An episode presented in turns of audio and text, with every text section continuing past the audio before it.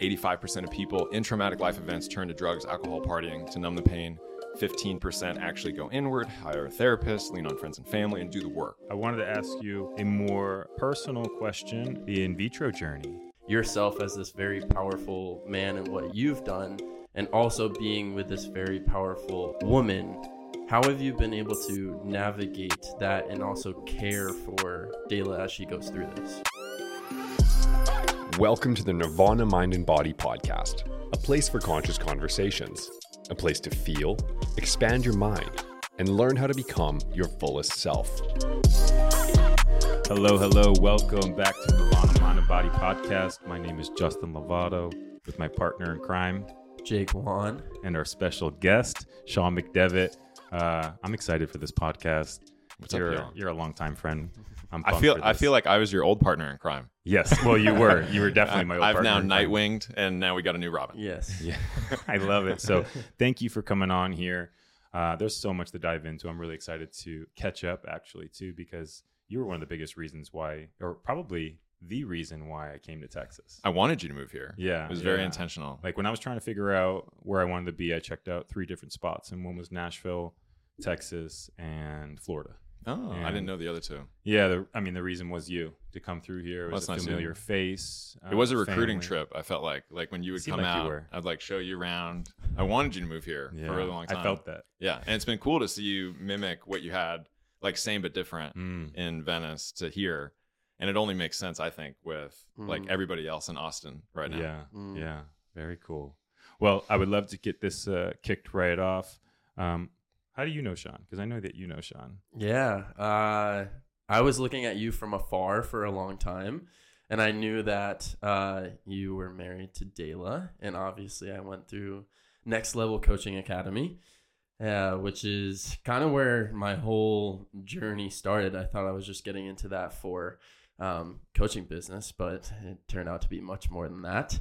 And so when I really got introduced to you for the first time was at the NLCA live event Yes. and you talked about your story and you were actually one of the catalysts i say a big thing in my journey was speaking my truth and you were talking about that and you had your parents there and at that time it was just it was very very touching for me um, and i felt it and then i introduced myself to you a little bit at the end You did. and then i reached out for coaching and uh, sean was somebody that helped me kind of what we talked about on the first episode during that transition time. You were somebody that really helped me um, when I was in my Houston apartment, navigating life, figuring things out. That's really how we got introduced to each other for the first time, and then just grew the relationship from there. I'm grateful to be a small piece in your story, which I think is super cool. And yeah, shout out to Chad NLCA. I, I hosted, which just you would imagine, right? Like I'm up there hosting, and I also Yeah. spoke. And my parents lived down the street from the venue. Mm. And as an only child who grew up as a competitive swimmer, has done stuff, it was literally me because this was the second iteration. And so the first one, I was just like, I'm doing this thing. My parents have often come to see me do things. And so I was like, if you guys want to walk down the street, I'm, I'm going on it this time. And so they came again, which was cool because afterwards my dad came up to me and he was like, wow, that second time was way better. Like, way to go, you know, as far as like trying to improve. Yeah. And so, yeah, it was this nice little thing that my wife co owns this company with Chad. I get to host and speak at it. I get my parents there, my friends there. And then you were nice enough to come up to me at the end. And then we started working together. And what I love about your story, Jake, is when you came to me, you were like, I really want to be authentic and I feel this calling, but I have so many fucking bills and I have all these things to pay for and I'm in debt. And like, how do I do that? And my response to you was like, keep the authenticity and just change the focus on money to the change the focus on impact and value and like how to change people's lives and let's see what happens. Epic. Yeah. And you've been, you know, fast forward now almost a year, you've been my poster child for people to focus on impact, focus on providing value, and then just see what happens. Yeah, yeah, That's some sound advice. yeah. That's, like, that's Yeah. stuff. That's gangster stuff right there. Yeah. Yeah, it's I mean it's been an incredible journey to see like the a year ago where I was at and where where that journey has gone. I mean, when I when I started with you, I had 2000 followers. Roughly. You Yeah. had like 2,500, I think. And you've also been, again, like I refer to you a lot, just so you know, when I'm working with other people. And we were joking about it earlier, right? People are like, oh, if I don't have a marketer on Instagram, if I don't have somebody to make my production look slick, Mm. what am I doing? And I'm like, do you know my boy Jake? Like he would just pop on and you would speak your truth, providing value in what you were learning to other people. And I would say like, yeah, he went from and it would grow, right? It would be like he was at 2,500, now he's at quarter of a million. He's like Yeah. 2,500, now he's at 300,000. It's just like go, go, go, go, go, which has been fun. And it hasn't even been a year yet. Yeah, it's been a it's been an amazing journey, and I appreciate you, and I'm grateful for you for, you know, being a being a catalyst in that. Yeah, likewise. It's also fun when you hit me up, uh, just the people that we know in this community. Because Jake texts me, he's like, "Hey, can I talk to you about something?" I'm like, "I got some time. Let's hop on the Mhm. phone." And the insight that I provided, you were like, "It's funny. You said the same thing as Justin and the same thing as our other mutual friend Sam Gibbs Morris." And I'm like, "Man, if I can be talked about with like tho- those two other people, Mhm. I'm doing something right." Yes. Yeah. Yeah. You've, yeah, even outside of the coaching, just navigating life, you've been a huge catalyst in that. And both of you have been huge mentors to, to me in my life as I'm a little bit younger and, and navigating life. Doing Uh, excellent though.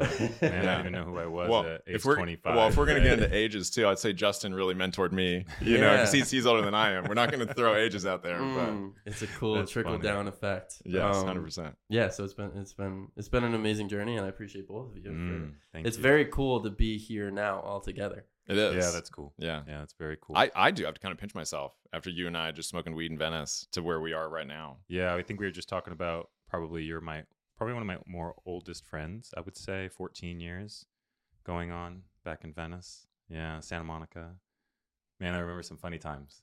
Some really, really, funny times. Yes. And you were doing uh, a completely different profession at Correct. that time. Mhm. Uh, maybe walk us through your transition from your old profession and leading into coaching, life coaching, shamanism, for sure. uh, all the above. Like, yeah, how did you make that transition? What inspired it? I will give you the Hyperloop slash bullet train answer with the theme of, and this is what I encourage your listeners, you guys have already done it, but finding the theme in your life, that artery, that thread of what have I enjoyed doing my entire life? And then how can I key in on it as I get older to form a career, provide value, make an impact, pay for life, et cetera, et Mm. So growing up, I realized I really enjoy helping people. I was the person on the playground. I know you have a basketball background who would have the first aid kit for the person who skinned their knee. And then as I got older, especially as a competitive swimmer, the first job that so many swimmers have is a lifeguard, and you're literally helping people. And I've been privy, I've been fortunate enough to actually save lives as a lifeguard, which has been cool. Wonderful. And then I I progressed into a working capacity. I used to work at United Talent Agency in LA, which is one of the top three talent agencies in the world. And how I told myself that I would like that job was I was helping people get work. I was helping actors and actresses like sell themselves, right, and get on TV shows. However, that industry is very stressful. I was starting to get stress eye twitches, stress nosebleeds, and I kind of escaped into affiliate marketing through a friend. And affiliate marketing is coupons and deals. I'm sure we all have affiliate deals of some way, shape, and form. And that's when you and I met, Justin. Mhm, mhm, and yeah. I was slanging coupons. And then eventually moved from Los Angeles to Austin to be closer to family, switched to a different affiliate company, kept working with them for a while. And for me, moving into the coaching world, a big part of it was my divorce, which I know we'll probably talk about. Justin was a huge help and a huge catalyst for my life. Thank you again for Mhm. supporting me through that dark night of the soul. However, as Dark Night of the Souls, as you and I have talked about, Jake, often do, that really catapulted me into what I do now. And so I chose to really heal myself. A fun fact over traumatic life events is 85% of people in traumatic life events turn to drugs, alcohol, partying to numb the pain. 15% actually go inward, hire a therapist, lean on friends and family, and do the work, right? Yeah. You can yeah. probably guess which group comes out on top a little bit more quickly. Mm. So I chose Path B, did the work. About four or five months later, I'm like, man, I, I feel great. And like, I feel like I've transmuted this negative energy through meditation, through mindfulness, Yeah. through working on myself. And I turned around and I started to teach that. So I started a meditation blog and I was, I was doing that sort of in my spare time.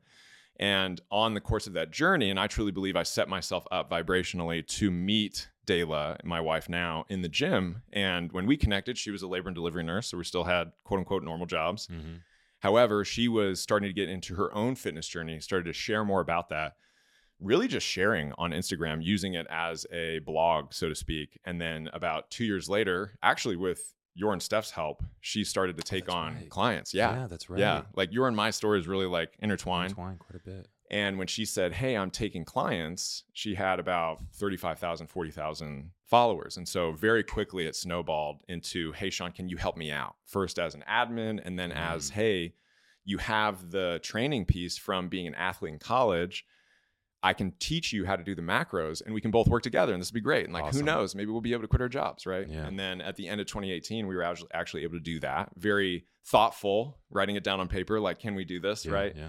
And then really making the jump to entrepreneurship because we didn't want to regret not doing it, right? We didn't want to be a decade down the road, still in our normal jobs, being like, oh man, what if? Versus let's try it and fail. And then we can say, we did it. Did it? Yeah. However, I'm grateful to say, fast forward to now, 2023, we have a rather, yeah, rather large online fitness nutrition coaching company, 27 coaches. I get to fitness coach, I get to do some life coaching, and everything in between. I love that.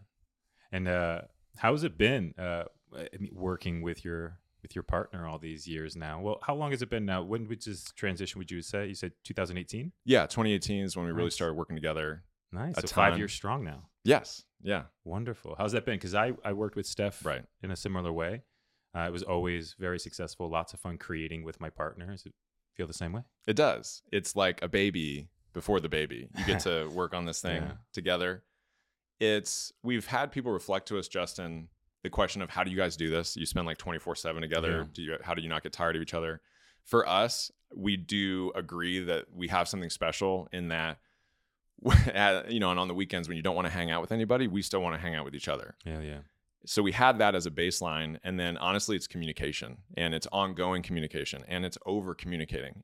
Literally this weekend we were having conversations about how do we make this better and we've gotten to the point now where it's like we share each other's day beforehand. Like what are you working on today in the business?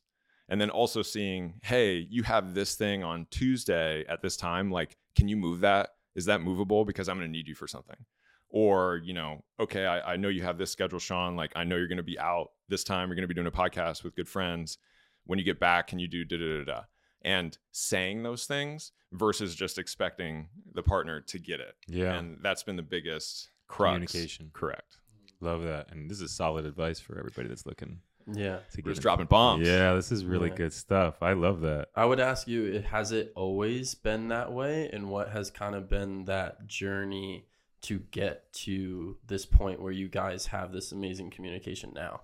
What has that been like? It's a great question, Jake. I'm gonna I'm gonna just continue to drop bombs, and you guys pick it. it. up, and hopefully your listeners really appreciate it. To me personally, and this is the tattoo I have, it's perspective, and it's trying to remove your ego. That's why I have the e's turned because the egos can get away in our perspective, right? Yes, yes. Versus, for instance, let's say you and I, Jake, have a disagreement. I can go balls to the wall with my feels, but I already know my feels. So can I put them to the side for a second, be like, Jake, tell me what's up, and regulate my emotions and chill the fuck out for a little bit, and then have Jake tell me his perspective, and then I can marry it with mine and be like, oh, he doesn't even know that I've been thinking X, Y, Z. Mm. And so we're completely off base. And then it's like, oh, like you didn't know that, right? And so what I really appreciate about Dayla is she's a very calm individual. She is thoughtful. And so if I can get to questions and if I can stow my ego in certain instances and, and same thing with her and just understand where the other person's coming from, then we can get to it a little bit quicker. However, I would say I'm very grateful to have a partner who is not prone to tantrums, is not really prone to being overly emotional. If if anything, she's going to go cry for like a couple minutes and come back. But she thankfully is not the person to grab the keys and run out. yeah. She's not the person that's saying like, "Well, maybe we should end that." You know, maybe we're not supposed to be together. Like we've really committed to each other, and it's how can we get through this, and that's what's helped us. That's huge. The commitment to each other. I think that's a powerful statement that a lot of people don't even have that awareness to fully commit. Well, not having an, no backing out. exactly not having an out Yeah. because it's like either you know, and and there is that speaking personally because I don't want to be a hypocrite. Like I I went through a divorce. Very grateful that I went through it. However, if people, two people are, are getting a little bit older, they're a little bit more mature, they come together. If you, I think if you agree, we're either going to work on this and it's going to be great, or we're going to have a miserable existence for years, if not decades. Mm. So then let's work on it and see what we can do. And thankfully, we live in an age that therapy and couples counseling is a little bit cooler than it used to be Yeah. there's help there there's a little there's more tools like you and i were talking about justin before hitting record like different readings different words you can use things like Yes. that Yeah. Powerful. I love that. You uh you also uh, wrote a book. i did You want to tell us about that? It's called Hack Your Health. It's available on Amazon. Little plug. yeah. yeah. Well, you got a lot of things going on. I love that you're coaching, life coaching, shamaning as well. Um, what is your plant medicine uh, of choice? of du jour. Uh, so I was thinking about this on the ride over. One, I'm a, I'm a huge fan of marijuana. Mm. I would say the intelligent use of marijuana Mm. because uh, a mutual friend that we have, David Nomberg, he would say, "Is it medicine or is it a drug?" right. And I think that's a good differentiator. The other one is mushrooms, uh, psilocybin, psychedelics have been positively influential in my life. The thing I was thinking about writing over is a lot of people are like, "Oh, plant medicine's like eye roll, that's new age." It's like, where do you think we got penicillin from? Yeah, yeah, yeah, yeah. So like we've been having we've we've been on Long plant time. medicines, yeah. Yeah. But it was mushrooms and and you too. You know, you were part a catalyst because I really didn't know what I was doing when I was younger, and you were helpful in that regard. Mhm. Mushrooms have not only calmed down my proverbial shit and showed me like, hey, everything's gonna be okay. You know, you're taking life a little too seriously. You can calm down. Um, it's also allowed me to tap into what I consider my higher power, Yes. and it's really reinforced meditation and some of the other practices I have. Mm. Uh, very fortunate. We know a friend who facilitates bufo ceremonies as well, which has been hugely transformational for Mm. my life. So those, those have been fantastic. I don't talk about them in my book, Hack Your Health. It's more mainstream, a little bit more mainstream. Mm. But I think if I write other books about happiness, I will include that because it has been so beneficial for me and a host of others with a lot of the science coming out. How has the plant medicine from where you've come from in LA, being in a very different environment, going and playing or swimming, correct? Right. Yeah, at the D1 level. Like I went through a very similar journey of being in a different place, going and playing a Division 1 sport. How has plant medicine helped you come from where you are and go through some traumatic experiences and having this identity shift? How has it helped you go from where you were then to the man that you have become now?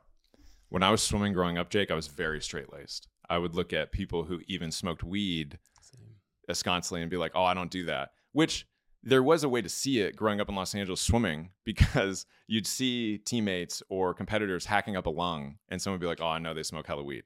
Mm. And it's like, oh, I don't want to compromise my lungs. Like, I need that for swimming, so I'm not going to do that. Right. And then you get to the University of Georgia and we're getting drug tested randomly. And they'll, and because we're not, we're a non revenue generating sport and we have to abide by Title IX rules, they were always looking for ways to get kick guys off. Mm. So, for instance, when I started at University of Georgia, there were uh, nine of us. Four of us graduated from that class. So five people either couldn't make the grades, got arrested, got kicked off the team, whatever it was. However, we could kind of smoke on the off season. And I had a really good friend in LA who was actually a drug dealer in my high school. Went home for a summer, and he was like, "Hey, man," I'm like, "I'm not getting drug tested. Like, I'm 19, I'm 20. I think I can handle this." It still was not at the everyday level, but it was like, "Oh wow, this isn't as bad as people say. I'm not like buying it from some weirdo in in an alleyway. Like literally, my friend has it in a prescription pill Mhm. bottle type of thing, which is a lot of what the dispensaries, medical places had early on. And it wasn't until I went to the University of Oregon for grad school, right after college swimming, where I was like, I'm done. I've been competitive swimming since I was seven. Like I'm just gonna party. And Oregon, being on the West Coast, there was way more of that. And so that really opened the door for me trying different things. And then it was kind of just experimenting. And this is me on my soapbox for regulation, in that if these medicines, quote unquote, were regulated, there'd be less staring at the wall. There'd Yeah, be yeah, less unintelligent ways of doing it. Yeah. And there'd be more like, this is how to actually have a very intentional and impactful Yes. trip. Unfortunately, when I first started these medicines, Jake, I didn't know what the hell I was doing. And friends around me were like, it's just cool, man. You know? And so I had to go read books, I had to watch YouTube videos, I had to do the research for myself. Thankfully, that I did that. And then now I really enjoy either one on one or just texting friends and people messaging me and being like, what would you suggest? I, I really enjoy helping people have a really good first experience. Mm. I was pretty much in my first experiences with weed when I first met you because I started No. even later. Yeah, I didn't even start smoking weed till like age 28, 29. And so, remember that one time you had a party at your house and I like randomly like, yo, I'll, I'll meet you down there. It was like, uh, I wasn't even gonna I wasn't gonna say it. this is a good story. um, yeah, like I didn't, I was, uh, I didn't do any drugs. Uh, I was so like just into bodybuilding, into sports. Um, I had a, a negative perspective on it in all the ways. And uh, when I finally started getting into weed, I think it was maybe the first maybe five or six times six times that I smoked was That's at your place. Yeah. And yeah, This I is- had been 28, 29 years old. This is also coming from a person like my ex-wife would like go to sleep and Justin would come over and he'd literally throw me an ounce that's of right. weed. He'd like park his truck and be like, "Hey, what's up, bro?" And he'd- I'm like, "Dude, we're on the street." Like, no. You, and so I'm shocked. I didn't think I knew that about you. yeah, yeah. I had the weed, but it was still very new. Mm. Yeah, and I remember, I remember the the the man. I got so high one time at your house. Uh, you had a, a group of people over, and people just passing around a pipe. And for whatever reason, I must have got like a nugget that like caught, and like you know, sometimes that really can hit you and just blast you off. And I remember sitting there, and I just kept getting higher and higher and higher, and everybody was gonna be leaving Sean's house and heading down to the beach or something. I hit up a something. Yeah. something really wonderful evening and uh, i got so high i was like yo i need to fucking leave like how do i leave like this is the first time and i remember that i was so like i was like lost within myself i was like hey man i'll meet you down there i didn't want anybody to know how high i fucking was me trying to get home was comical I, I- it took me forever to get home even like to, to like i did drive unfortunately but i was like just trying to get home uh, I remember parallel parking was it felt like I was doing that for 45 minutes in, in front of my house in Venice. And I remember when I finally got to my door, all that anxiety started to melt away because I was home safe. But man, I was like, that was one of the highest times I've ever ever been. Also, just to put some put some rails on this, you lived like a five minute walk That's away, true, so it wasn't It like you were yeah, I wasn't driving 30 really really far. I don't remember you saying goodbye. I remember texting you later, being like, you know, we got to the bar or whatever it was, and I was like, "Where's Justin?" Yeah. And I texted him, and, and you were like, hours later, like, "I'm sorry, bro, I, I can't, Yeah. I can't be there right now." That was one of the highest times I can I can remember. And it was just off a little pipe. I'm like- grateful to be a part of that. Yeah, That's- man. It was I I was I was dying once I got home. I was so high. I was so high. I think I was even like in the rocking phase. I was like, man, like this shit got me good. But yeah, weed's been uh weed's been amazing for me personally as well. It allows me to be more empathetic. Um, it also allows me to philosophize on on life and the universe and all that kind of fun stuff in such a fun way. Some of my best thinking, I think, is done with marijuana in the shower, doing Right, yoga, dude. Connecting to my thoughts. person. I think one of the biggest ways I personally use weed is to connect with my person, either doing yoga or training. And I was always into smoking and training back in Venice, the light and lift Mhm. hashtag. But um, yeah, it was always a wonderful tool for me to connect more with my person totally. in all those ways. Yeah, for me, it was disconnecting from the stress and the bullshit. Mm. like i would come home and and through through therapy i've learned about why i'm a little anxious at night and i would lean on weed. However once i got high it was almost like i could separate and i'm for those listening i'm kind of like motioning with my hands. It was like it came outside of me. Mm. and all of a sudden when i was high i could look at it and be like oh that was stressful or like that was shitty but i'm good. I'm i'm fine. So like now that i've removed it from myself and separated it from me how can i pick this apart? How can i be strategic with how to fix it how can i heal this part so i can sort of bring it back together that said i don't want to be dependent on it and that's like a journey i've been on recently you and i were talking justin Yeah, before hitting yeah. record we've both pulled back a ton Yeah. i've changed i really just use a vape now for sort of like the health aspects that i understand Yeah.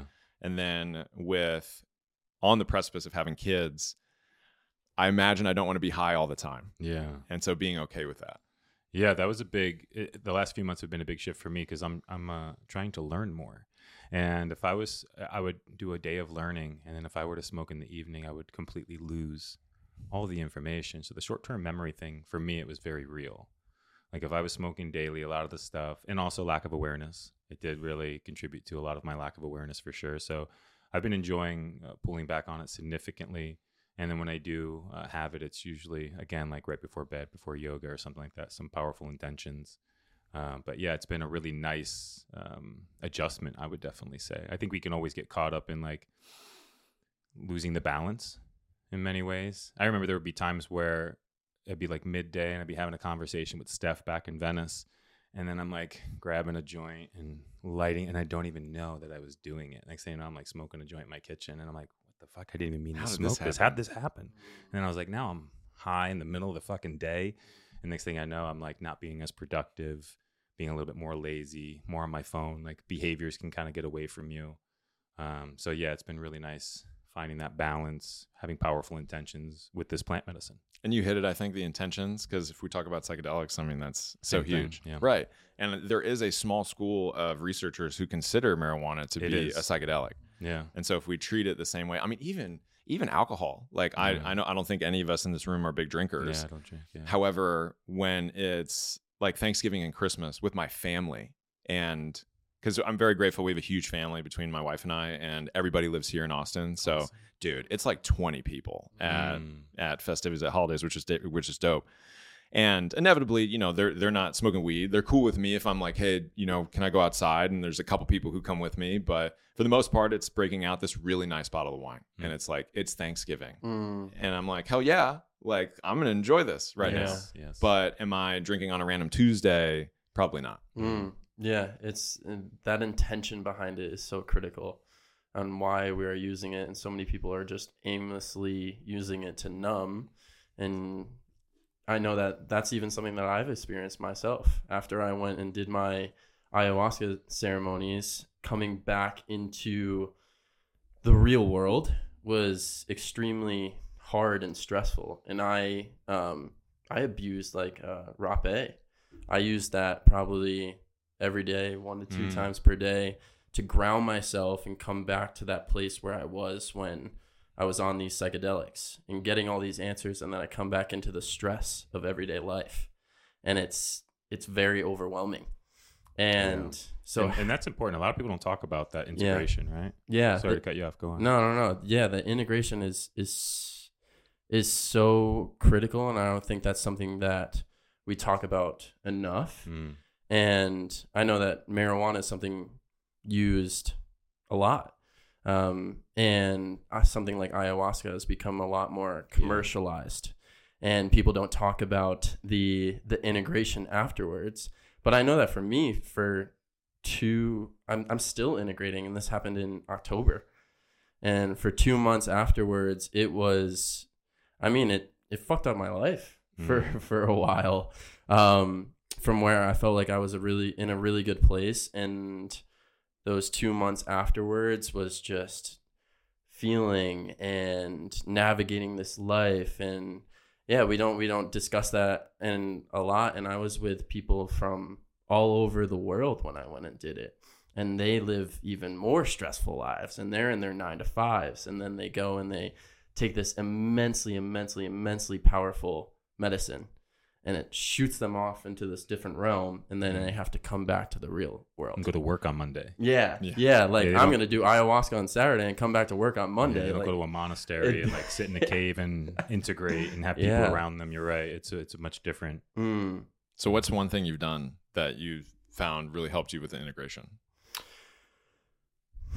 being very diligent about my daily practices and how I use those. So, for instance, rapé, I've this past two or last weekend or two weekends ago, I was in Tulum and I met this amazing woman who was a medicine woman and she went through the whole like actual rapé ceremony with me, like setting intentions and um, getting very present with yourself. What do you want to let go of, and what do you want to step into Mm. with this medicine? And that's not something that I was doing before. It was just like I need to get grounded. I'm gonna shoot this up my nose and become grounded in that. And in, it, it's using these these medicines in a way for when I feel when I go into the my heart space, and it's like this feels in alignment with me at this moment, and something like breath work has allowed me to get back into that alignment um and so yeah just have being diligent about those daily practices has really allowed me to to integrate afterwards Nice. yeah It's not the easy answer, is what I'm hearing you say. Because I feel that way with weed too, right? Anxious day, I'm like, oh, I just want to smoke my brains out because I know it'll fix it. yes But there's this little voice in my head that's like, you could just meditate, bro. Yeah. Mm. Like you Yeah, could meditate and like breath. read a little bit and maybe go Mm. for a walk with your Yeah. dog. But those are the Mm. harder things, right? That's going to Mm. take Like 45 instant minutes. gratification Right. versus Yes. delayed gratification. Yeah. Exactly. Yeah, I definitely and I agree with you completely on that. Is the the thing that I've really noticed is when I use it very intentionally, it allows me to ground myself and get into that meditative state. But I was using it to get into the med like using Rapé before to get into the meditative state, but I wasn't getting nearly to the place that I am now Mm. by just meditating. Like I'm I'm able to see where it's beneficial and where it's not and feel into it more. That's what these plant medicines have have really taught me. And I don't think it's something that we talk about enough. Yeah, that's true. Is like rapé is a super uh, spiritual thing, but it can be abused. Marijuana, Anything, yeah. when it's used intentionally, can provide immense benefits and make you more conscious and more aware. But it can be abused. Um, Yeah, we see that with a lot of medicine still. I mean, Yes. even it really does come down to intentions. I even see people that want to microdose on mushrooms without making any behavioral changes in their everyday lives or even doing a ceremony once a month. I, I know people that do a ceremony literally once a month or once every few months, like these deep, deep ayahuasca ceremonies. And I'm like, when are you going to start integrating Right. your learnings and your teachings? It shows you, but now you have to make powerful change. You have to put in the work. And a quick uh, touch on marijuana that I did want to express is that it is a plant medicine. And I think it's really important, just like all uh, plant medicines, is where we get our plant medicine from. And I think, including myself for a long time, the convenience of MedMen, Right. the convenience of these local shops in Venice, it, I didn't even think about that in many ways. And I think uh, the the way the weed is created now, made now, with these large corporations and what they're spraying on it, their intentions with the medicine. That's why it's so important when you when you work with Aya, when you work with mushrooms, it has to be ceremonial grade. It has to come from loving intentions from the heart. And that's the same thing with marijuana. And so that's one of the big things that I made this just this year alone. I was like, man, I'm smoking just any random weed. or like, you know, I'll like hit up this dude. I'm like, hey man, I'm like, wait, I don't even know what were the intentions behind making this weed. So uh, moving forward, moving forward, I, I only work with ceremonial grade weed. Um, I know the person who makes it. I know the love that went into it. Like I could hear it in his voice when he talks about it, hmm and it's like, oh, this is this is good. This is good energy coming into my body. It's good guidance. It's actually good medicine. And so uh, that I highly recommend. Like really pay attention to where you source your plant medicine from. This stuff is really sacred. Uh, loving energy um, is very powerful. Isn't that some psychedelic shit? I always tell people who are new to it, I'm like, you know how you go on a bender and you wake up hungover and you want like the greasiest, the dirtiest, the, like most bullshit food. Like, yeah. And I'm like, you do psychedelics the next day, you're like, can I meet the chicken that's laying this egg? Like, are they are they back there? You so know? true. Yeah. It's a good So- way to see it. all of a sudden you get a little bit more intentional with it. This is also a soapbox I get on as far as regulation with weed because I was out in LA a few weeks ago in El Segundo and went to like the closest dispensary next to LAX and my ass is going in like I'm gonna find like the 18% hybrid, the perfect one that I want. And I'm like, hello, sir. Do you have any hybrids that are in the teens? And he's like, he points to this board. The lowest is 27% THC. Wild. Yeah. And I'm like, thankfully I know what's up. But if I'm a weed tourist and I walk in and I'm like, hey, bro, could I get a joint? They'd be like, I'm gonna be lit up. I'm gonna be on the moon. Yeah, you know. yeah. And then the person who is the weed tourist and doesn't know, they're gonna have probably a negative association For with sure. weed, right? Yeah, bad experience for sure, or just too much. They'll be high all day long, probably nauseous. Totally. Yeah, not very good. I noticed a change in me because I I've been like you, Justin, Mhm. like very sort of curating my experience, and Mhm. I've been targeting. I used to do the sativas, you know, light me up thirty percent, and now I'm pulling way back. It's like in the Mhm. teens, it's hybrid, and so out there I'm having a twenty seven percent hybrid, but I'm like, man, this is like a little too much. She almost like a baby hit. It's just just a little Right. bit, and Yep. even that, you're like, damn. Like, so that's what happened. I, I was just chiefing like normal, and then I was like, wait a minute, I fucked up for that reason. That's wild. Yeah, you have to be uh, cautious of the weed nowadays. They are ridiculously strong. So, not only are you a coach, uh, a shaman, an author, uh, you are also a podcaster. Yes, And what's the name of your podcast? Because uh, I've been on it. you have been. Shots to the Dome, Shots to the Dome podcast. So the the genesis behind that was uh, taking like a shot that you're gonna take to your head, but hopefully it's a knowledge shot. It's Mm. like a knowledge nugget. Because really, it was um, kind of the Tim Ferriss podcast, who is very big into psychedelics, and he's part of the community pushing it forward. And I felt like the people he had on the show were amazing, but a little bit too out of touch for the normal listener. Mm. You have somebody who works a nine to five and they're like, how am I supposed to connect with Elon Musk? How am I supposed to connect with Naval Ravikant? Like these amazing people, right? Versus if I could have you on the podcast, which I've had you on, Jake, if I could have you, Justin, on the podcast, which I've had you on, then does that person listening, they're like, oh my God, this person's like a sort of uh, master of their own universe and Yeah. they they know you know I've never heard of them but they have like their own little thing. And so now could I have my own little thing? So that was the genesis of it.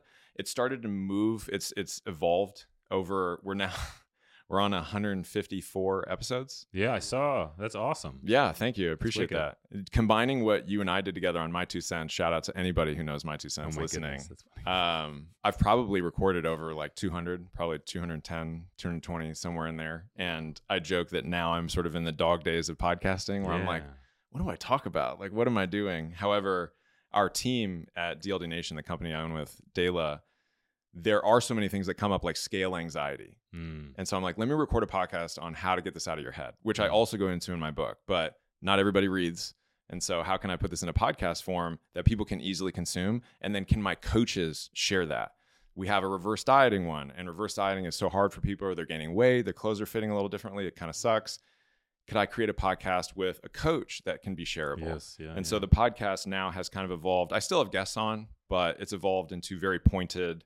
Like Mhm. this is what I want to talk about. Guest. It's not just like your story or whatever. It's this topic that I think is going to help us and this problem that could be solved by this podcast. they find you on Spotify. Spotify and iTunes, Apple Podcasts, everywhere podcasts are. I are love it. played. I love it. I did. Uh, I wanted to ask you a more uh, personal question, and I know it's something you've been uh, going through with your wife the the in vitro journey. We'll be right back to the show, but first I wanted to ask you a question. What does community mean to you? As you probably know, you're the average of the five people that you spend the most time with, and this can either elevate your life to unmeasurable levels, or depending on your core five, perhaps even drag you down. At Nirvana Mind and Body, we know that the people who listen to this podcast and engage with our content are the ones that aren't trying to live a low level existence. You're somebody who's looking to get the most out of life, achieve your highest potential, forge a deeper connection and relationship with yourself and the loved ones around you, release the mental anchors that are holding you back from thriving, and continue to grow as a person within a community of like minded individuals. Knowing this, we've taken the time to curate a community exactly of the people that you're looking to surround yourself with in Nirvana Nation.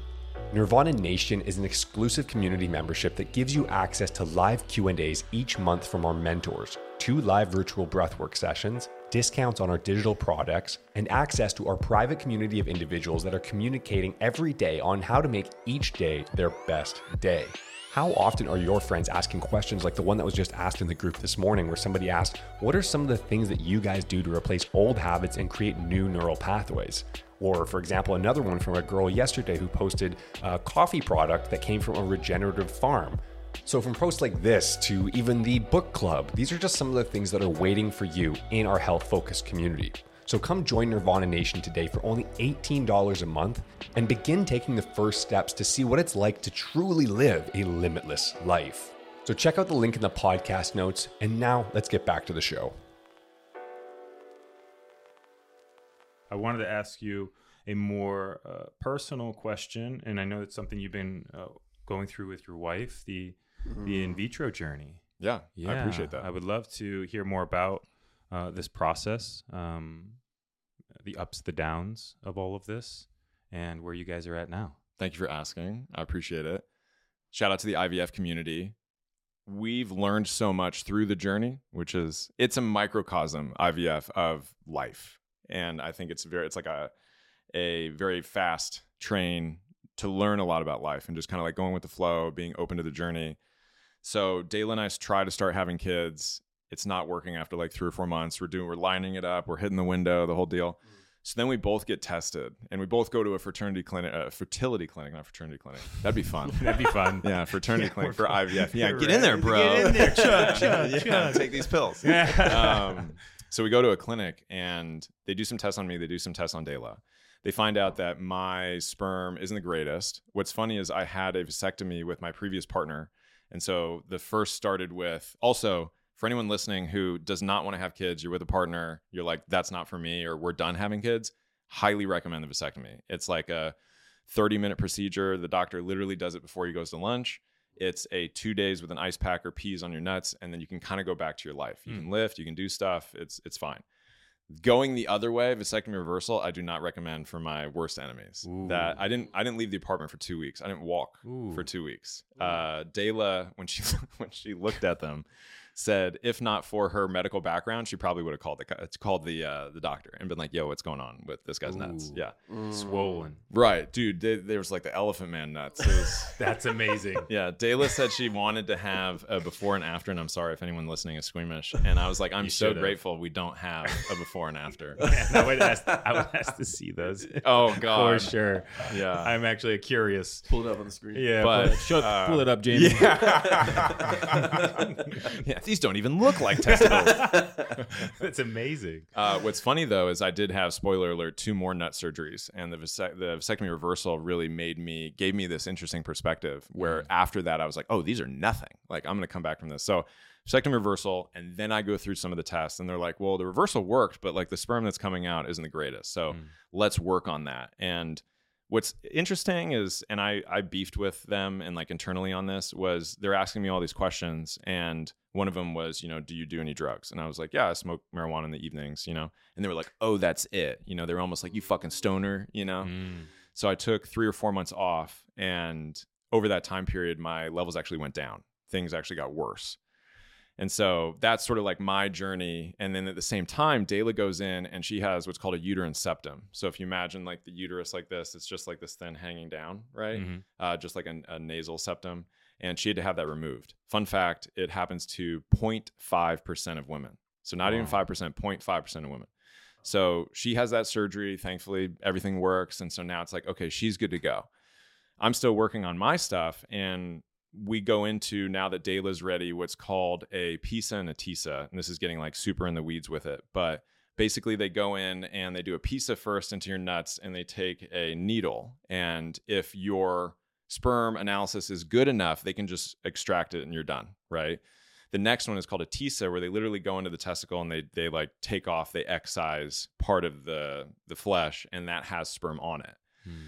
Thankfully, they did two pieces, didn't work. Went into my right nut with a TESA and it worked. And shout out to my urologist because he was like, let's not go into the other nut and we'll save this guy some recovery time. I think we have enough. And so during that process, when he was inside of me, he was like, and that's funny to say when the urologist inside of me. When he was in there, he afterwards was like, oh, you have male factor infertility. He was like, there's nothing wrong with the plumbing, so to speak. And this is just something that 7% of men on this planet deal with. Um, as far as the trajectory of the trends of infertility, a lot of people think in one generation we might be in a, in a children of men scenario Mhm. where people are have a really hard time having kids. And so Dayla and I joke, it's like taking these two people with fertility issues and bringing them together to try to make a child. Um, and so we did that first round and we only got two embryos, two period. And so we were like, okay, that's great. But in IVF, they always say to have uh, two for every one child you want, just on statistics. So that meant we had to do it again the egg retrieval from Dayla and the sperm retrieval from me. However, because we had that that one instance, it's not unlike a fitness journey, right? You learn so much as you're doing it. And so we did the first one, and afterwards, the fertility docs are like, okay, cool. Dayla, you were taking these drugs. Let's try, you know, throttling some of that. Let's give you some new ones and see what happens. Like Sean, let's put you on this drug and see what happens there. And like, thankfully, my urologist at that point, we were talking about the weed stuff, and he was like, I agree with you. There's research on both sides. So he was nice to be like, let's call it three days a week where you can smoke, try not to get blitzed. We'll call it good type of thing. Mm-hmm. And then we really changed our diet. So mm-hmm. cut out gluten, cut out dairy, go figure. Had a lot more supplementation. I was taking about 39 pills a day. And Wow. then fast forward three months, we did the surgery again. Uh, Dayla got maybe like 15 more eggs. So like huge improvement. She maxed it out. She got like the most you could get. And then my ass goes into surgery. I wake up and the woman's like, "Hey, you know, uh, how you feeling?" I'm like, "Oh, I'm okay." And she's like, "Yeah, your your PESA went really well. It was it was great. It was a huge success." I'm like, "Oh, awesome." I'm like, "Wait a minute. Did you did you say a pizza? And that was like the first one that they tried, right? Which is just like the little needle. And she was like, "Yeah, they got not only what they needed, but like an additional vial, and they didn't need to go into anything else." And so with my perspective on the vasectomy reversal, I was like, oh, this is great. Like I was literally up and walking the next day, like Mm. helping Dayla out, doing stuff around our house. Like it was nothing. So then we go into the transfer. So this whole thing is like you do attempts, attempts, attempts, you try to get better. And we did a transfer attempt. We both got COVID for the first Damn. time on on my birthday, which was a fun Mhm. birthday present. That didn't work. We told our fertility clinic, they're like, well, let's not count that one. We'll do another one. That one didn't work.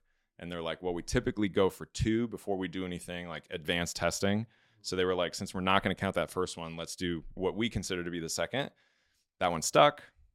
We're now 16 weeks pregnant, Mm. due date in July. So it's it's been a journey What's the timeline on this? In terms of oh, uh, I got the vasectomy reversal. I first went in to talk to the urologist in late 2019, and then I was actually going to be the next, literally the next surgery in the state of Texas before Governor Abbott said we're not doing elective surgeries anymore, and that was in July of 2020. And so I was going to get surgery on a Monday. I hadn't heard from them and I called them on a Saturday and they were like, "Oh shit, we forgot to tell you like because the governor said no go, like we're going to have to reschedule you." So then the governor later in the year is like, "Okay, you can do this again." So I went in in September. Mm. And so that's September of 2020. Moved back around to 2021. Dayla and I trying everything. Normally, naturally didn't work. See a fertility clinic like mid 2021. Try all that. Stop smoking weed the end of 21. Get back Damn. around to 2022, and then start the transfers and whatnot. And then Dayla got pregnant in like November of 2022. That's a journey. It is, yeah. How did you guys like handle the tougher moments? Would you say? Did you guys um A lot of tears. A lot of tears, I imagine. Yeah. Yeah, yeah. How is how was it with your your your mental health going through this? Yeah. Like, what was that journey like for both you Yeah. and and together in your relationship?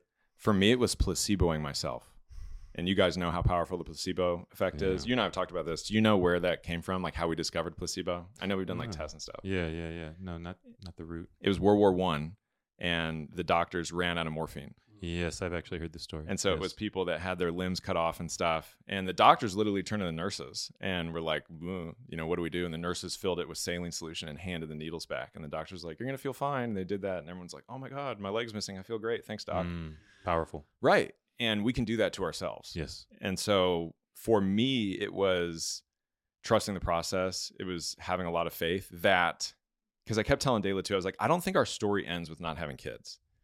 Like you guys and others in our lives have been nice to be like, you guys should have kids. You know, if there's anybody, you guys should have. So I was like, I don't think our story ends with that. And we have coaching, quote unquote, in our fertility clinic and in our doctors. Mm. And so, not that the modern medical system is perfect, but they have more knowledge about this stuff than I do. So give me some information like a fitness coach. Yeah, Let yeah. me trust that process. Let me walk that walk. Trust that it's eventually going to work out. It was oddly, as I got into it, uh, very calming. I, I wasn't as stressed as one would imagine. Um, I can't speak for Dayla. I know we both cried. We both had those moments. But Mhm. for me, it was trusting the process and having faith. I love that, man. Thank you for sharing. Thank you for letting me talk about it too. I appreciate it. Yeah. I also had a question on that. Um, this is something maybe it's kind of interesting that is eh, interesting that I have felt from afar. Um, but Dayla, just from looking from the outside, and I know the the intricacies of your relationship and what she does and what you do, um, but she's a very headstrong person, and created this huge business uh, from you know her social media and things like that um, and you have your amazing traits of of yourself like navigating this situation together it seems like sometimes and this is just from an outside perspective that you are like in your feminine saying that in the nicest way possible No offense. um, Yeah. like what what has that been like for you both navigating yourself as this very powerful man and what you've done and also being with this very powerful woman how have you been able to navigate that and also care for Dayla as she goes through this That's a dope question. I appreciate that. Yes. pump for Jake. The first answer is the LeBron and D Wade Miami Heat. Mm. For real. Like, I felt as though it was D Wade and LeBron coming together. And the first year it didn't work. And the second year, D Wade was like, it is your team, bro. Like you go out and make it happen. And when you're having an off night, I got you. And when you're having an on night, I'm gonna get you the ball. I'm gonna get other people. Like I'm gonna make it work. And they won two straight, right? Mm. So I kind of looked at it in the same way. I was like, oh, I feel as though I'm D Wade. Like I already have a ring with Shaq, so to speak. Like I've been super successful in my life. And now I have my partner who I love, who I'm seeing this amazing growth with. And yes, it is in terms of masculine, feminine, or yin yang, the ability to see that. And I haven't always say that. Like I, I haven't always seen it. I can talk about it now, like I have. Mhm. But it was recognizing like, wow, this person that I love, that I that I means so much to me, is really coming up the curve in this way. And so instead of bristling at it and getting pissed and getting more in my masculine, like how can I sort of take that step back and let her lead?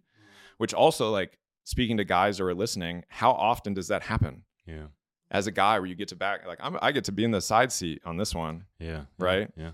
And so it was recognizing like, wow, she has this really cool opportunity. How can I support her? However, it hasn't always been easy because you know I, I don't know. I'm, I, you look at me and I seem like a more masculine guy, like played sports, that whole thing. And so there are those moments where I want to lead or I feel like I have a great idea and I have to marry that with Dayla, who is very much in her masculine. However, there are those times, and I have to be conscious of them in our personal lives where she may back a little bit and like kind of step into her feminine. It's like, oh, cool. Now I can stand up and it's my turn to lead. Mhm. And so for me, it's been recognizing that we can succeed together. That was sort of my D Wade LeBron thing. It's like, I'm just trying to win a championship, yo. Yeah. Like, whatever that is. We're on the same team. yes, exactly. Yeah. for And sure. so, how can I support you in that? And then, like, when you have an off night, I'll, I'll be there. And thankfully, we joke that, like, most of the time it's like this like, one of us is high, one of us is low, and then it switches. Very rarely are we both low, which is cool. yeah.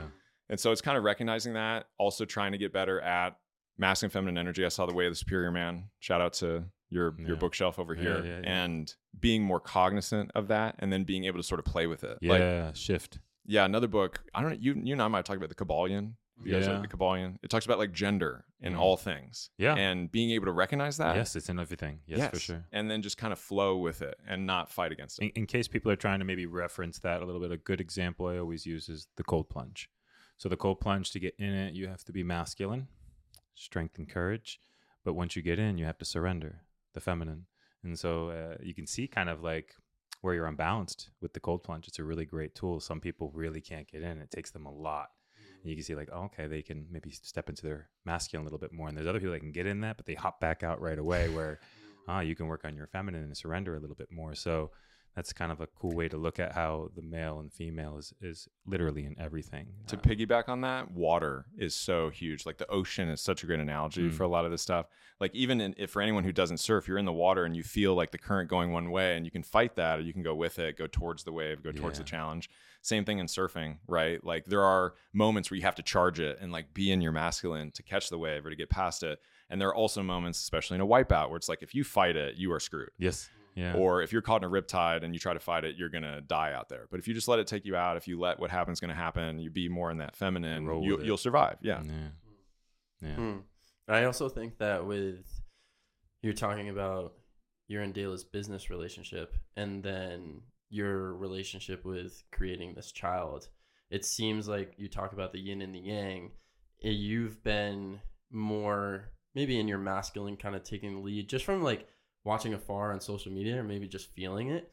Like you've been in your masculine helping lead her through this situation and with her being maybe a little bit more her, her masculine with the business you guys have had that yin and the yang in both things like it doesn't necessarily you don't have to be in your masculine in the business with her but when it comes to having this child now which is a huge part of life you're able to lead in that so it's cool that you have both dynamics together Thanks, man. Yeah, Yeah. you're very perceptive too. Like it's interesting that's coming across from social media because that's how I feel sometime in our business. I'll stress myself out and then I'm like, why am I doing this? Mm. Like I can sort of take a step back and chill out. And then yeah, there are those moments in our fertility journey where I have noticed like also with uh, understanding Dayla's background, um, like she kind of had to mom her three siblings. She was also a babysitter, labor and delivery nurse. So like so much of her life has been around being a mother and experiencing that. And so with the challenges that we faced, getting pregnant, it was allowing her to be that emotional feminine and being the masculine of like hey it's going to be okay or like Mhm. let's take you to this or let's go do this for you or like hey remember to do this this is a self-care thing and so now that you say that jake i wasn't even really aware of it but now that you talk about it it's definitely gone back and forth whether it's our professional or personal lives Mm, yeah, it can it can be both, and you can have that balance between one another. Well, that also just shows the the amount of trust though she has, which is the feminine in her at all times as well, knowing that she can trust you to kind of flow back and forth, which is which is it's kind of neat. It's like yeah, you're in your feminine at times, but it's almost like you're in your masculine in, as well because you're creating the safe space, oh totally right? It's Dude, kind of to your point justin Yeah. Dayla's reflected back to me she was like you are just a presence mm, like exactly. 6'2 215 not unlike Yeah. you both yeah. and you walk into a room and it's like oh shit like and so she was like you're you're in your Safe. masculine You're yeah safe. yes well she's like you can either be that safe or the disruptor right Mm. and so like we were talking about not getting pissed at your puppy when Yeah, they shit on your favorite yeah. rug like Dayla was, you know, and, and it's me being more self aware of like how I present to people. And so, yeah, Dayla said, you know, you just being there is a masculine presence. And so, do you really need to amp that up? Mm. You know, do you really need to be pissed or, or, or hyper energetic with something versus being calmer? Yeah, your stoicism, it's there. Um, one more question I think would be pretty cool, um, which kind of like we all can relate to is training. Yes. How has it like fulfilled you? How has it helped you? Because I remember that when we first met, um, you weren't really weight training as much. I wasn't. You were. I was yeah. more cardio. Yeah, more cardio. That's right. And and uh, and seeing how much you've grown, uh, your Yeah, strength bro. yeah it's, it's really wild um talk us through that how did you because you became i guess more so passionate about weight training a little bit later in the game than most people um what inspired you to get into that what's kept you going in that what, what that newfound love in weight training you got a full gym at your house We do. Yeah. Yeah. I mean, like you here, yeah and also you've experienced winter in Texas. You kind of have Mhm. to have a compound. yeah have everything you need. I would love to talk about like just training in general. Yeah. After this, but for me, it was uh, competitive swimming, which is very cardio heavy, and the weightlifting I was doing was specifically for the swimming, Mm. and so it was very much sports specific. And then when I finished swimming, I went back to what was my first love, quote unquote, which was basketball. And when I was in high school, I made a decision to follow swimming 100%, stop playing basketball. So after I finished at University of Georgia, I just picked up recreationally and I had a very fun recreational basketball career. And I got into some really cool games in LA in the early mornings. Like for anybody who's an NBA fan, uh, a lot of the agencies will run workouts at St. Monica's High School in Santa Monica. And so they had these like 6 a.m. runs. And Mm. I would drive from Koreatown, where I was living at the time, to play with these guys, like a guy who backed up Chris Paul at Wake Forest. Like there were a couple Duke guys. Like there was one time, and I was sort of the the prototypical white guy. I could like hit a three and distribute, right? There was one time where they got a steal, and there's two guys coming back, and they both went to Duke, and they're both like six nine, and I just stopped at the free throw line. I was like, I don't want any of this smoke, you know. And they just threw it up, and I'm like, all right, well, let me take it out and throw it back in. And so I had this like 10 year basketball career, and all of a sudden my lifting shifted to be more of like med ball, like shoulders, legs, just for basketball, right? However, as I got in my early 30s, I started to notice like my knees started to get hurt more. Like I was literally coming home and icing them every night. Mm. And there was one point, Justin, where I, I would take a walk. I was actually on a vacation with my family in Mexico, and every step, my left knee gave me pain. Mm. And I'm like, this isn't a good look for early 30s. Yeah, I don't yeah, know yeah. if I can keep doing this. And so I knew there was inevitably going to be a switch and a shift to just lifting at some point. And you may have been an example of that of like, Justin used to play basketball and he just lifts now, Mhm. you know? And so, uh, yeah, so I shifted 100% into lifting and that's become my main thing. And it's really cool for me personally, like thinking about it now, like I went in all in on swimming. I became like a D1 athlete, super cool. I went all in on basketball. I've, I've won Austin City Championships, like had a ton of fun, right? And then now shifting to bodybuilding, I was able to like get this physique that I'm really proud of. yeah For me, kind of segueing into a training piece, I want to hear from you guys.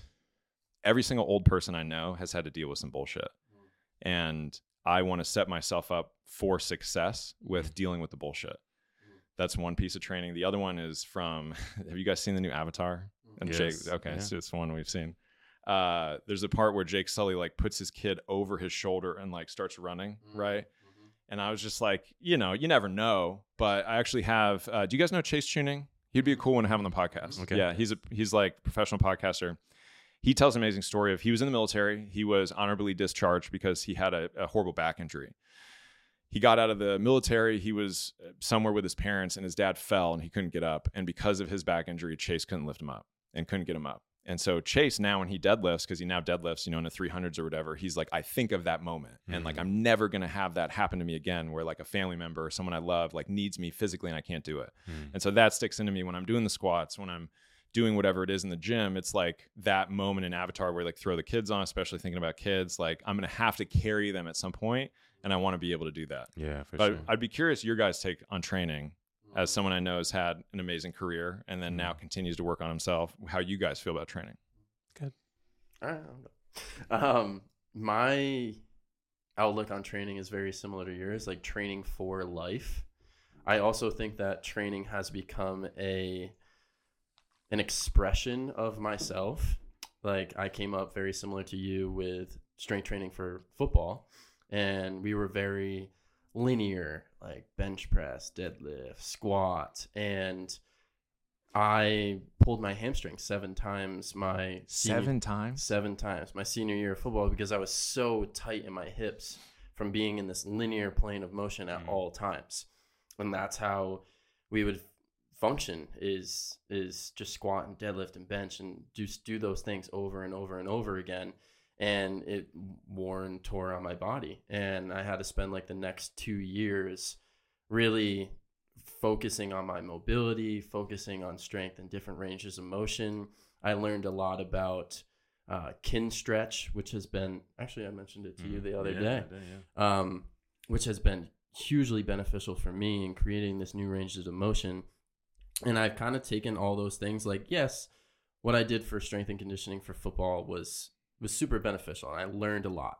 And then I learned more about mobility. I learned more about Kinstretch, and then started swinging a lot of Mm. maces with you um, and doing kettlebells, and and that's what I'm focusing on more now is kettlebells and maces and becoming really strong with those things is because I get to move in different ways and it's actually been kind of cool because through through breath work and plant medicine um, I've gotten really in tune with Reiki and energy Ooh. healing and moving energy with my hands. So now I'm doing very similar things when I swing a mace in a different way, when I move a kettlebell in a different way. And I'm gaining that strength and being an expression of myself in these different ranges of motion. And it allows me to to train for life so that if I have to move a certain way or, or lift something up or carry a kid on my shoulder, I can do all those things. And um, yeah, it's just, it's been a big part on my healing journey as well to be Mm. strong and have that strength and, and be able to pick something up and, and put it down in these different ways. Um, it's been huge for, yeah, just the, the expression of myself Yeah. and it also feels good to be it's a totally different type of strength when you're focusing on squatting and deadlifting and benching as it is to being able to do those things and be strong but you gain a whole different strength when you're picking up a kettlebell and moving it in all these different ways when Yeah. you're picking up a mace and moving it in all these different ways like eh, you guys might be able to relate to it it's a completely different strength Yes. Yeah, I agree. like I can plant on my leg and it feels good, or I can even just standing right now, like I can. Denon, or who's in the room as well, I was always like, "You you move so much," and it's like, "Yeah, because I feel good and I can move all these different Yeah. ways." Um, so that's yeah, that's that's kind of the progression of where I've gone to is is training for life and also just expressing myself through these different movements. Can I add something really quick? Yeah, go ahead. So there's a great story also about meditation and mindfulness. So, and you guys probably saw it on Instagram. My wife, Dayla, had what what we learned was acute urinary retention.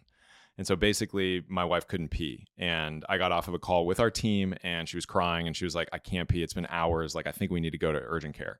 So I'm breaking speed limit records just to get us there. We get there and there's one nurse. He's a he's a dude, and he's like, "Hey, sorry, there's no women here. Like, do you mind if I?" And Dayla's like, "Yo, I don't give a fuck, bro. Like, put a catheter in, let's go." And like the jokes write themselves, but he was gloved up and it was like he was like a 15 year old in the basement, like trying to figure out a vagina. Oh man. And he kind of messed up at one point. And Dayla, being a labor and delivery nurse, was like, Hey, and she never tells people this. This first time I heard, she was like, Hey, I'm a level with you. I'm a labor and delivery nurse. You're gonna have to get a new kit. Like that's not sanitary anymore because like basically he hit her clit. Mm. And so he was like, "Oh, I'm sorry." And so he and the nurse leave. And at that moment, I knew like, "Oh, Dayla's in charge. I'm number two, right?" And she's she points aside and she's like, "Get me a small glove." And they have the glove, so I'm like, "Grab her gloves, throw that." And she's like, "I need to see what I'm doing." And so I'm have this tablet that I'm trying to fill out her insurance stuff. I go to the home screen. There's no photo. There's no camera. So I throw that. I'm looking around. There's you know I'm thinking there's like a bedpan or something. Yeah, nothing. like and so I mirror. Right. And so I grab my Yeah. phone and I turn it on the other way and I'm putting it like in front of her vagina and she's going down with the glove to like get it set. And then the nurses come back in and she's like, yo, I got it. Like, glove the fuck up. Let's go. Right. And so finally they get the catheter in and Dayla's like, can you hold my hand because it's uncomfortable. Right. And there's a nurse like right here on, in front of me and there's a sofa and I just hop over the sofa to get around them to hold on to my wife's hand. And like, thankfully everything worked out for anyone who's in healthcare. She had 2,400 cc's of urine, which is ridiculous. And thankfully everything was okay. Wow.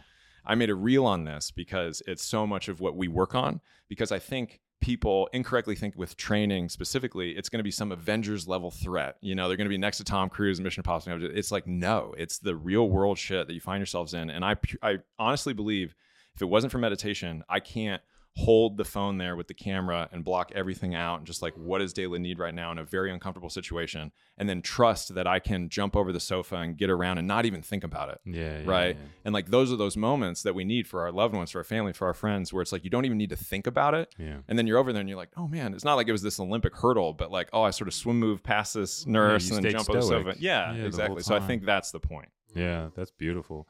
I uh, I made the transition kind of like pretty much similar to you. You know, bodybuilding is very linear, same type of training almost in many ways. Um, and so I started getting injured as well for like the first time, and then I realized like something's got to change. I got to start training like an athlete again.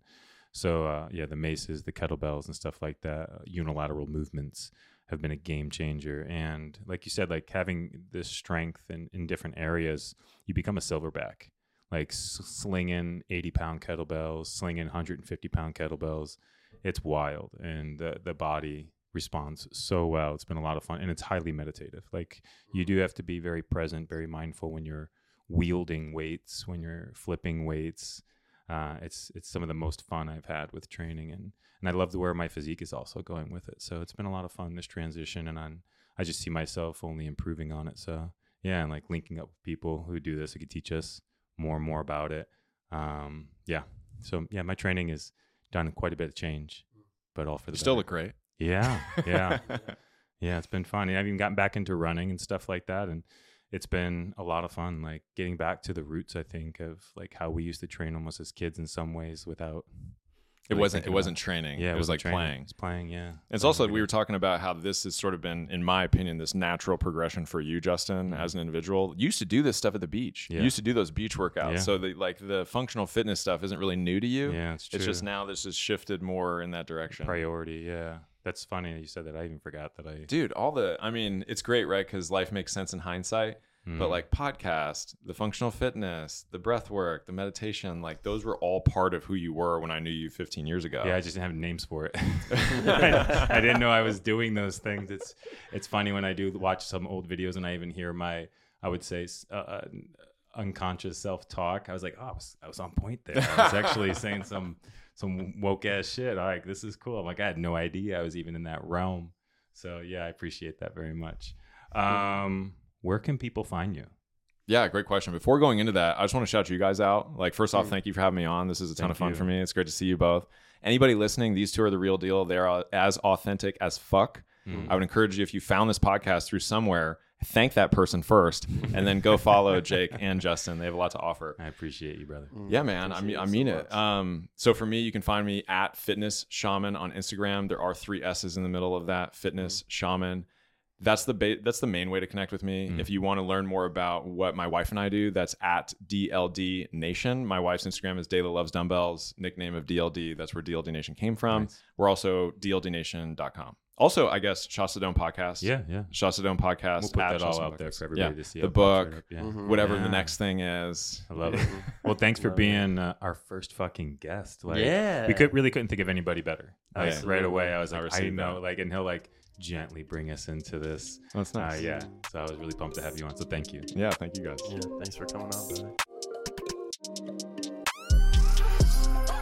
Thank you for listening to today's episode.